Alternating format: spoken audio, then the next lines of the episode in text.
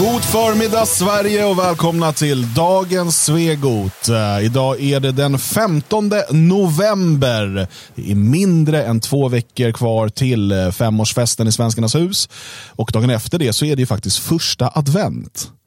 Har ni börjat julpynta än? Åh nej. Nej, inte ännu. Va? När julpyntar ni? kommer. Runt uh, första advent. Ja. Magnus, kommer du julpynta i taget? Ja, det beror på om jag får benägen hjälp så kommer jag nog göra det. Annars eh, tror jag att det blir dåligt med den varan. Det brukar vara någon liten detalj här och där, va? men eh, annars blir det inte så vansinnigt mycket. Jag Jag har ju ju fått... försökt kan jag ju säga så att eh, ställa ut grejer som känns lite juliga men inte behöver vara det. Som kan stå året runt, precis som påskprylar. Vadå, höns, så här, hönor och sånt behöver ju inte vara liksom påsk. Men så, just så kommer påsken en gång om året och då bara wow. Och tomtar är en del av vår kultur generellt. Så att, Jag har ju ja. några tomtar stående. Några, så här, så- som, På loftet, eh, att säga. nej, inte på loftet utan de, de står placerade på en eh, hedersplats där hemma för att eh, markera att här är det ändå tomtarna som styr.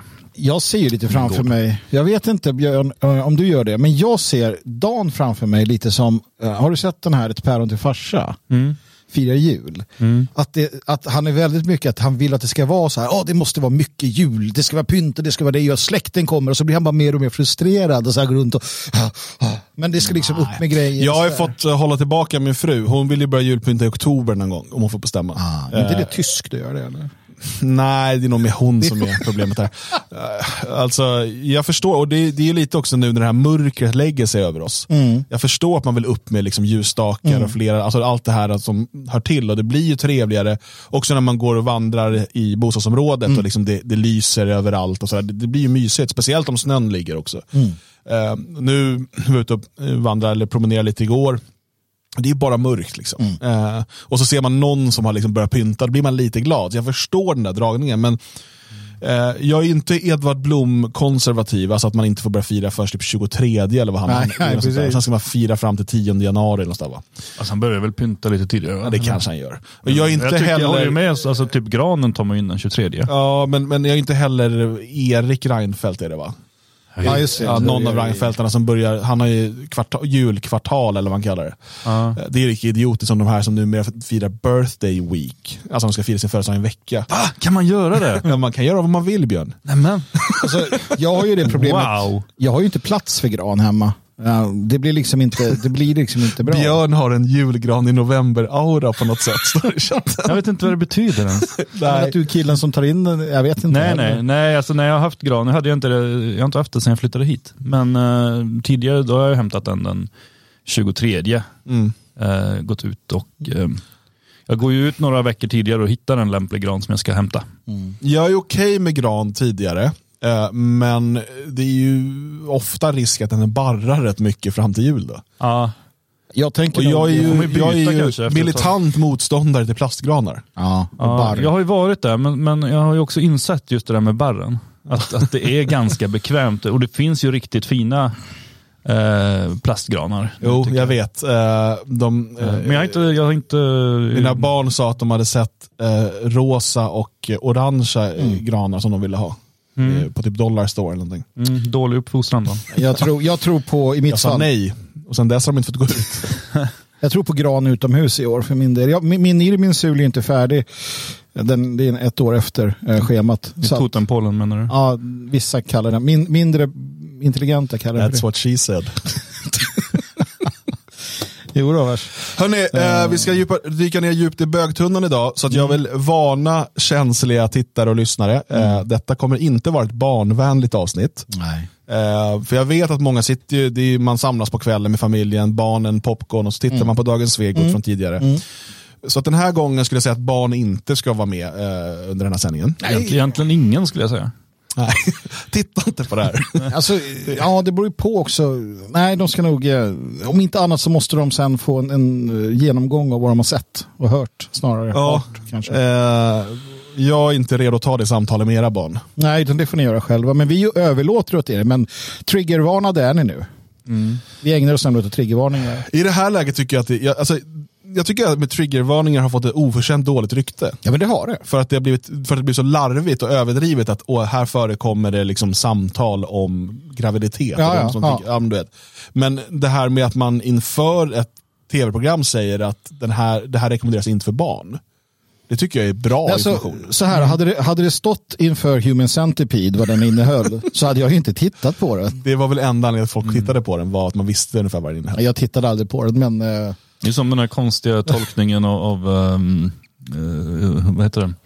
120 dagar i Sodom. Um, Just det, filmatiseringen Sodom, ja, där precis. de har moderniserat handlingen. Och väldigt underlig. Jag tänkte här blir en sån här liten historisk bok och så. Man är inte helt bekant med Desads litteratur och sådär. Jag tänkte, ja, den filmen satte vi oss ner med familjen. Köpte, köpte snittar och skulle äta. Snickers. Eh, Men det, det var inte alls eh, någon bra film. var inte det. Det hade ju varit bra med en varning. Vi körde på Human Centipede, körde jag och min son, vi hade gjort chokladpudding. Eh, det vart det har jätteobehagligt. varit dålig stämning där. Så att, Skulle vill, krypa runt på golvet och leka sen. Så här, det, Jag vill- inget blir likt. Jag måste bara lite snabbt här nu, ehm, Mikael i, i chatten här, att tjuvhugga en gran kan vara en fin familjetradition, absolut, men se till att det är kommunens mark. Just det. Inte att man går hem till vanliga privatpersoner och stjäl deras tillgångar. och man får inte heller stjäla från kommunen, eh, vill jag hälsa från ansvarig utgivare Magnus Söderman. Absolut, det finns risk också för att du blir skjuten om du går ut på fel bondjävels mark. Kommer du inte hem igen, vare sig du eller sonen. Växer granarna grönare nästa år där. Nu har vi eh, då varnat eh, och eh, vi ska snart ner i bögtunnan. Eh, men innan det så vill jag eh, ge en liten uppdatering från eh, Tyskland. Eh, det är ju ett spännande land, Förbundsrepubliken Tyskland, BRD, Bundesrepublik Deutschland, som alltså är namnet på den statsbildning som segrarmakterna grundade eller återuppfann efter eh, andra världskriget. Ja, det är ingen organisk statsbildning, den är ju inte, den är inte legitim om man ska Nej, det är en, en, en eh, författning skriven av ockupations och Mm. segrarmakterna och så vidare.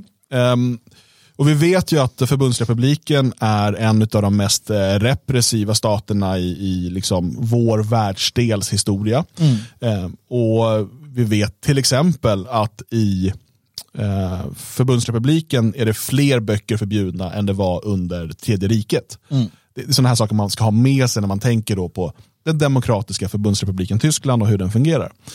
Och det i sig eh, kan ju då alltså, ligga till grund för att förstå vad det är som har hänt här senaste dagarna. Eh, och då gäller det, det eh, ja, förlaget och, eh, ska man säga, den, den intellektuella tankesmedjan eh, Anenrad. Eh, jag skulle jämföra det med, i Sverige närmast vi ska komma i Motpol, om Motpol också hade ett litet förlag. Eh, vilket man kan säga är lite Arktos på ett sätt är, men, men inte riktigt. Ändå inte. Ändå inte. En gång i tiden var de väl närmare eh, liksom, sådär Nordiska förlaget och, och så. Men de publicerar eh, ganska intellektuellt tunga artiklar eh, och sådär. Och, eh, men, men ger också ut böcker och skrifter och sådär. Och en bok som eh, man gav ut 2016 eh, hette Was tun, ein Vademecum de Reconquista. Eh, Den här blev indexerad, eh, alltså den blev förbjuden att sälja eller göra reklam för.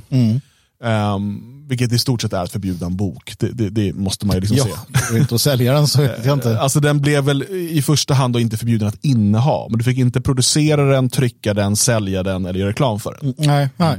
Ehm, Och på då, så menar ju då demokratin att den boken är inte förbjuden. Precis. Du får bara inte trycka den, sälja den eller berätta om den. Ja, det är ju som i Sverige när man dömer böcker för att som folkgrupp, då gäller ju samma princip. Man Ja. får lov att ha ett, ett exemplar hemma, men inte fler än ett. Eh, och det här, eh, den blev då indexerad eh, eh, 2016. Eh, och den här indexeringen gäller i fem år. Och sen eh, så eh, dras den liksom tillbaka och så kan det finnas då, så kan det behöva göras en ny process. Eller så ser man det då som att den har ett historiskt värde. Det kan finnas lite olika sådana här vägar det kan gå. Eh, det här löpte då ut i, i september eh, i år. Men eh, ändå valde då polisen, maskerad eh, polis eh, från motsvarande typ insatsstyrkan, att i början av november i år genomföra tillslag och razzia mot tre adresser Eh, samtidigt gjorde man detta synkroniserat Mm. eh, för att man ville då beslagta bevismaterial på dels vem som har producerat boken och huruvida den kan fortfarande ha sålts under den här tiden den var förbjuden. Just det. Ja. Eh, Och en eh, utav adresserna man gjorde tillslag hos var hemma hos eh, Dr. Pierre Krebs, som, eh, eller Krebs, som, som är författare till boken. Han är inte helt ung heller va? Nej, det är han väl inte. Jag Tror vet inte jag. exakt hur gammal han är, men, men nej, han är, han är väl en 60 eller någonting. Ja, ja jag tror nog det. Jag tror han är född på Varit med 60-talet. länge. Han är, han är eh, född i Algeriet, ska vi lägga det till, så han är ju invandrare. Är han algerier? Eller Han är fransk algerier, alltså han är fransk fransk. algerier. Ja, ja. Eh, är, han har österrikiskt och franskt ursprung. Jag. Född i franska Algeriet som Ja. sveks av uh, de Gaulle. Eh. Mm. Och eh, Han berättar då här på, på Anerads hemsida om eh, det här tillslaget och, och vad som händer. För att det är inte nog med att de då genomför den här razzian. Eh, för de hittar nämligen inte några datorer hemma hos honom. Eller inte, åtminstone inte de datorer, de, den, den elektroniska utrustning som man söker. Mm. Och Krebs säger själv, vi känner, de har haft, varit utsatta för det här tidigare. Så man har, man har eh, försökt att hela tiden säkerställa de här sakerna och gömma dem på olika sätt. Eh, man har en, eh, något typ av system för att liksom hålla det här undan ifall att det här skulle ske igen. Och poliserna hittar inte det de vill ha. Aj då, då blir de arga. Då eh, ske, eh, beställer de alltså in ett typ av specialkommando med spårhundar som är trän- tränade i att hitta laptops. Oj. Alltså hundar som är tränade i att hitta elektronisk utrustning. Som skulle jag ju ha hemma varje morgon när jag letar efter mobilen. Så. Eh, som eh, kommer dit. Och, ehm, I eh, det kaos som där uppstår så, eh, så för de börjar närma sig, liksom, eh, och- då säger Pierre Krebs någonting med att ja, men, eh, typ var försiktig med någonting. Och sådär. Och då, då börjar de ropa på honom att eh, du ska gå härifrån. Och han säger det här är mitt hem, det är liksom, jag äger det här, jag får vara i mitt eget hem. Varpå eh, han först blir puttad av en polis och en annan polis kommer bakifrån och, och, och Eh, misshandlar honom, drar ner honom, sätter något knä i ryggen eh, och sådär. Varpå han bryter ett revben och eh, skadar flera andra. Ehm, Det där, alltså, poliser gillar sånt här. De gillar att skada människor. Jag vet inte om det finns en sadistisk ådra generellt sett hos dem, eller om den är extra, extra liksom, eh, på, påfallande hos den här typen av insatssnutar. För det här att, att ha människor bojade som ligger o- hjälplösa och sen typ göra illa dem på olika sätt, det, det har man ju varit med om några gånger. Och de verkar njuta något vansinnigt av det. Jag undrar vad det är för jävla träskmänniskor som söker sig till den här typen av ehm, ehm, Man måste alltså förstå här, det här är alltså den så kallade ekonomiska motorn i Europeiska unionen. Det här är demokratin. Mm. Där man inte bara gör liksom razzior och tillslag mot, för, mot förlag nej. efter att ha förbjudit böcker. Mm. Utan man också misshandlar intellektuella pensionärer. Precis, en 60-årig, Ja, 65-årig men, eller pensionär är taskigt att kalla honom. Han skulle bli skitare om man hörde det. För han, han eh, är väldigt tydlig i, när han berättar den här historien att han är inget offer. Han är liksom inte, eh, och han eh, tänker inte acceptera att bli behandlad som det. Nej, det kan han Eh, säga, men... jo.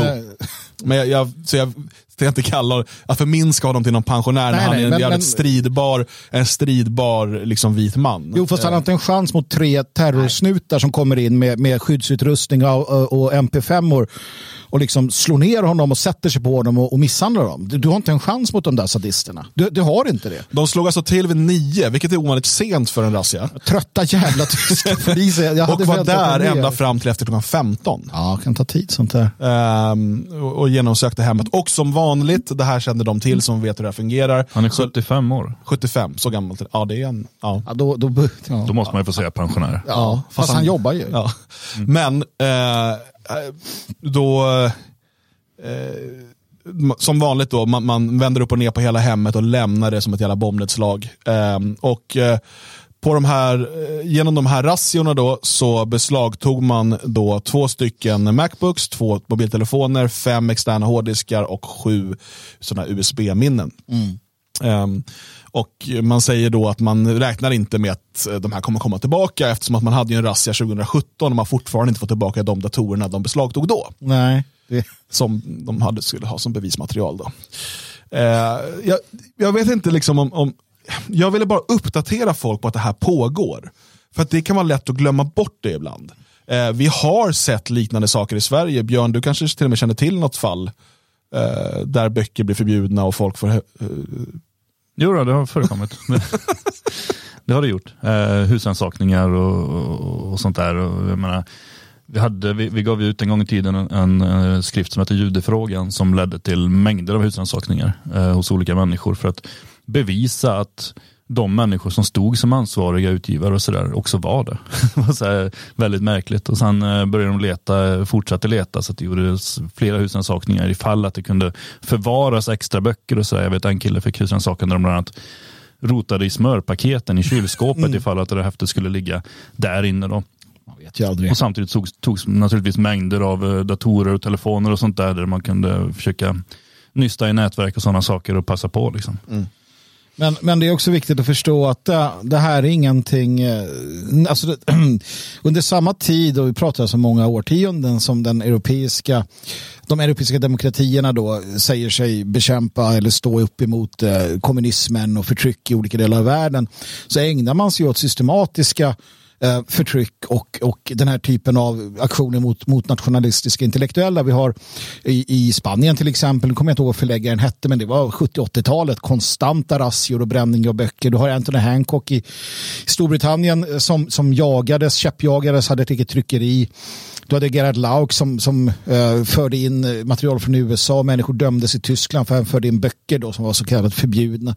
Åtskilliga människor som, som har drabbats hårt. Och Um, jag menar in, och det är för att de, de, har en avvikande åsikt eller eh, publicerar böcker. Vi har ju till exempel häromsistens så firade Ursula Haverbrock, heter hon det? Haverbrock jag kommer inte ihåg vad Haferbeck. Haferbeck ja.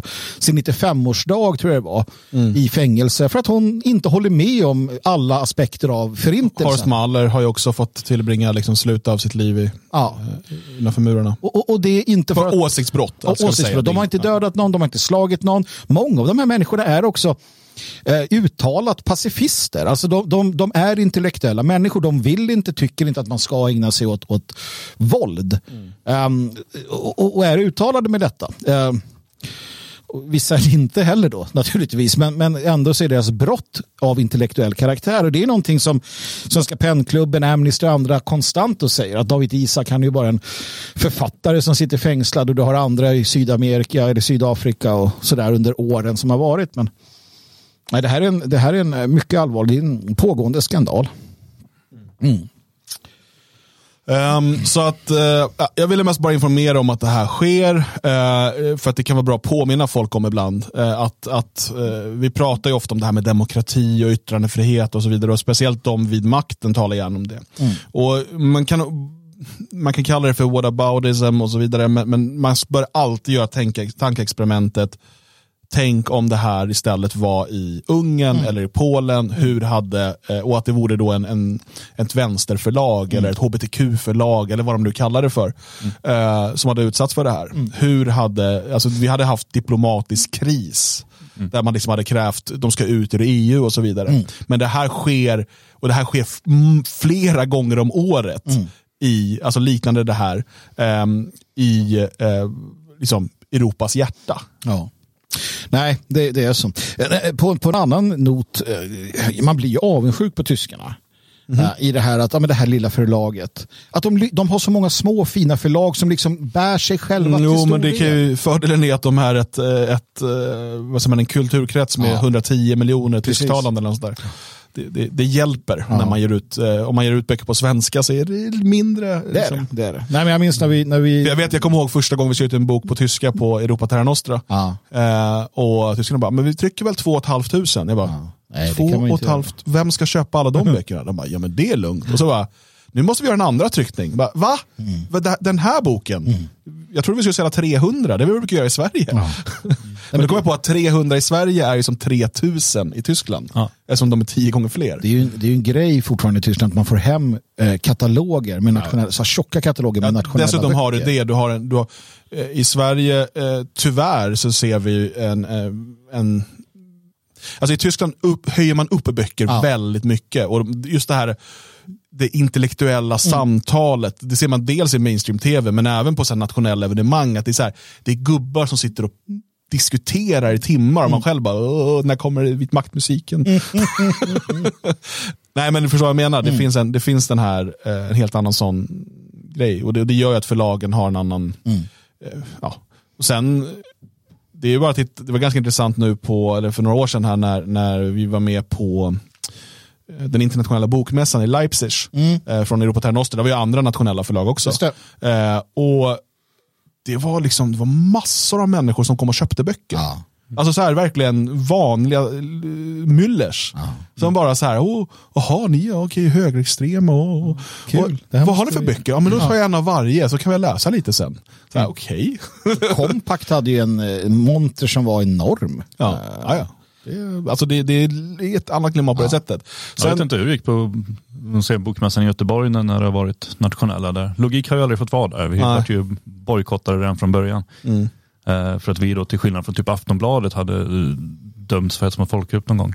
Vilket ju Aftonbladet också hade, men det, var, det gjorde inget i deras fall.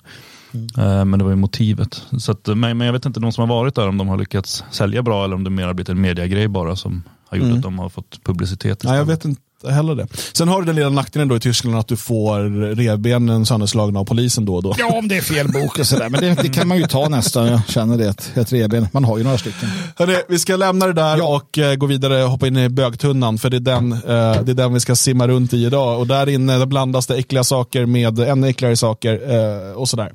Jag tänker att vi ska börja i en, eh, ja det är väl en debattartikel i Aftonbladet. Ska se om jag kan få lite bakgrundsmusik här. Det där känns bögigt. Ehm, och så ska vi kolla in då Lukas Romsons eh, debattartikel eh, i Aftonbladet. Och eh, Lukas Romson, vi ska prata mer om honom sen. Men vi kan väl bara konstatera att han är Åsa Romsons syster.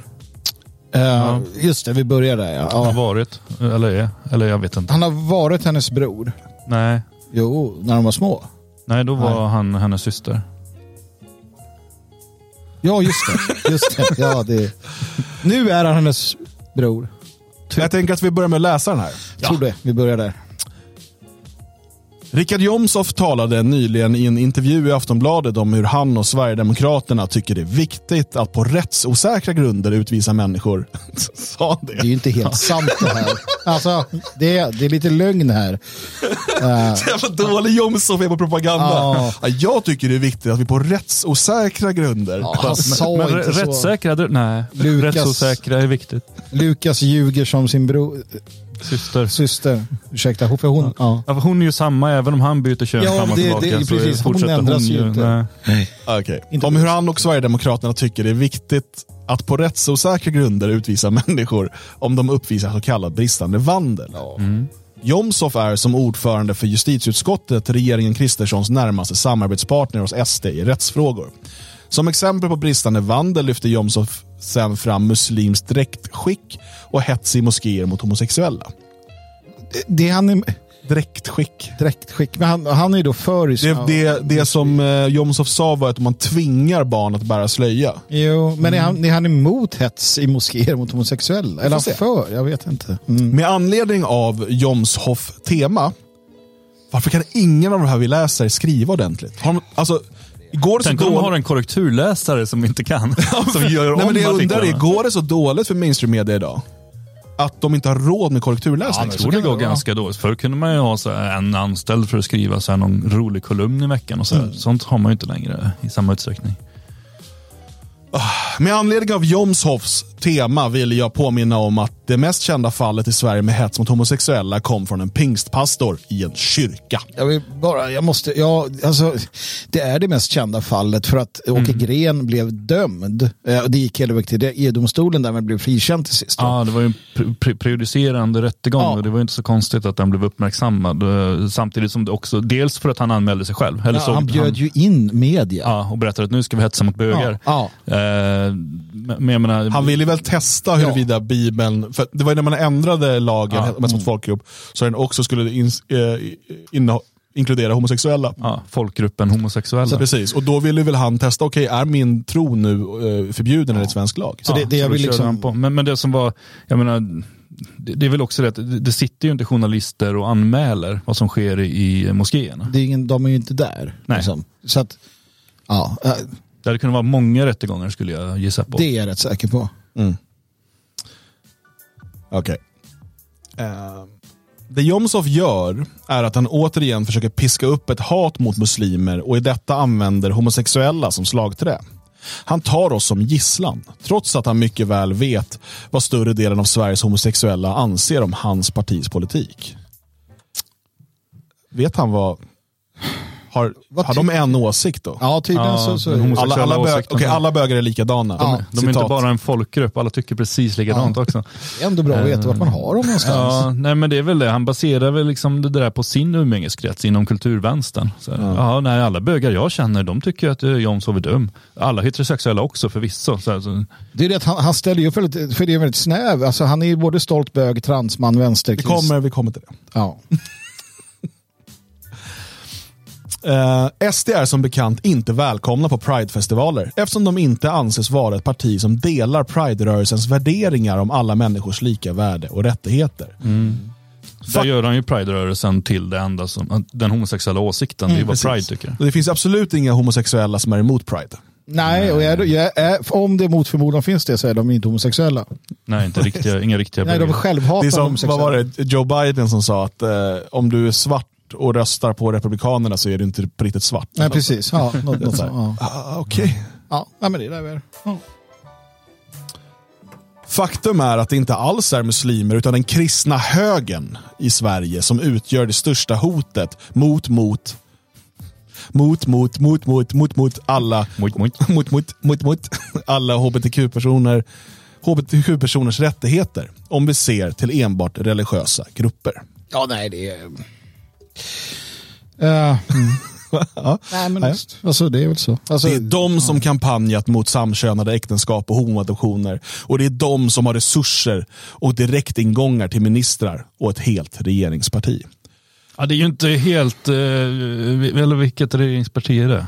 Är det ju Kristdemokraterna de KD menar? Ja, måste det vara. Men jag menar, vi, vi, visst, vi hade ju förut till exempel, vi, vi hade ju, det har ju avslöjats islamister som har suttit i ri, riksdag för, för Moderater och Centerpartiet och sådär. Så visst finns det, Men är det också inte så, alltså är det lätt för homosexuella då att gifta sig i moskéer till exempel?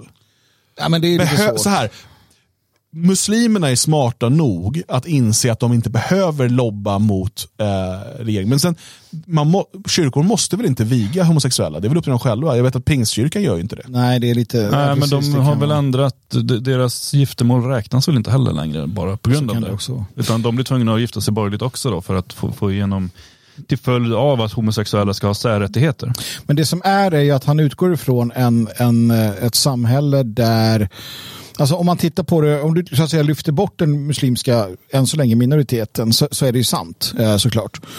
Um, men, men det är också det att eh, muslimerna arbetar inte på det sättet. De ser ju inte Sverige AB med Nej. de här delarna som något att bry sig om. Livets ord naturligtvis lobbyar inom systemet. Det gör inte muslimer på samma sak. De tar över sina områden och skiter i vilket.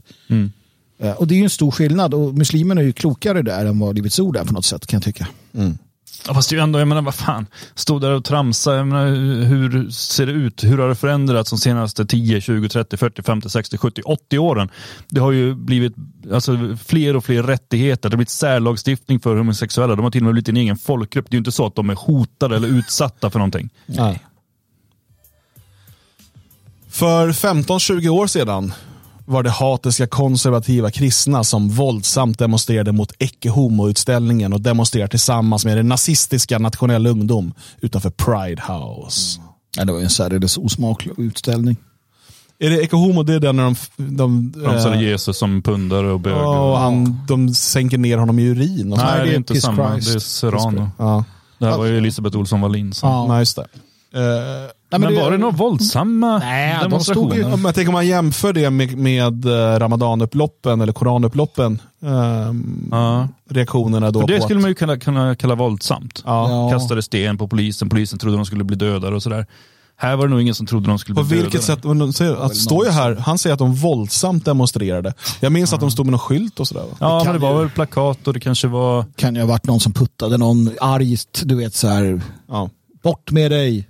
Usch. Ja, kanske, men jag har inget minne av att det skulle ha hänt. Och sen tillsammans med nationell ungdom, det är möjligt att båda var där, jag vet inte. Nej, det var inte tillsammans och i samråd. Nej, det, det tror jag inte. Jag vet inte ens, gjorde de ens någonting i samband med det? Jag tror de var där och tittade. Ja. Men det var ju däremot Ja, pedofilutställningen vet, ja, som precis. För pedofilutställningen var de ju rev sönder, men, men här har jag inget minne av att, men det, det kanske de var liksom. I nutid är det den kristna högern som i flera år drivit en hetsk och djupt osaklig kampanj mot en individanpassad och modern transvård. De tycker nog inte att den är osaklig. Det är hans åsikt. Och det är från en del evangelikala frikyrkoförsamlingar det kommer berättelser om hur hbtq-personer utsatts för rena övergrepp, omvändelseterapi och demonutdrivningar. Ja, men hur ska vi annars få ut demonerna? Alltså är det verkligen övergrepp? Alltså jag menar, om de här personerna är en del av den här kyrko, kyrkan, alltså de tror på det här.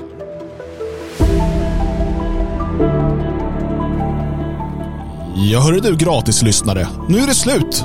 Nu är det slut på gratislyssnandet. Eh, resten av programmet, och det är ungefär 45 minuter till, eh, det kan du höra inne på svegot.se om du är stödprenumerant. Och Det kan du enkelt bli på svegot.se support. Och Vi läser vidare i Romsons artikel. och eh, ja, Vad händer sen, Magnus? Ja, men dels så lär vi känna Romson då lite mer. Ja, tack för den. Och eh, går vidare på det här. Eller så vi kan säga att vi kravlar längre ner i bögtunnan. Va? Funderar kring de här sakerna som händer i vår värld. Och, och det är ju inte bara liksom homosexualitet det handlar om. Utan det, det är ett vitt spektrum. Så att vi, vi tittar mer på detta. Vad kan man mer förvänta sig, Björn, i den här delen? Ja, nej men det, det blir obehagligt. Det blir det. Alltså det, det, vi, vi pratar om saker som man inte skulle egentligen vilja prata om. Och, eh, men det måste göras och eh, vi tar på oss det. Men eh, en liten varning. Helt klart. Eh, in på svegot.se support, teckna stödprenumeration så får du tillgång till det här och alla andra avsnitt i sin helhet i efterhand.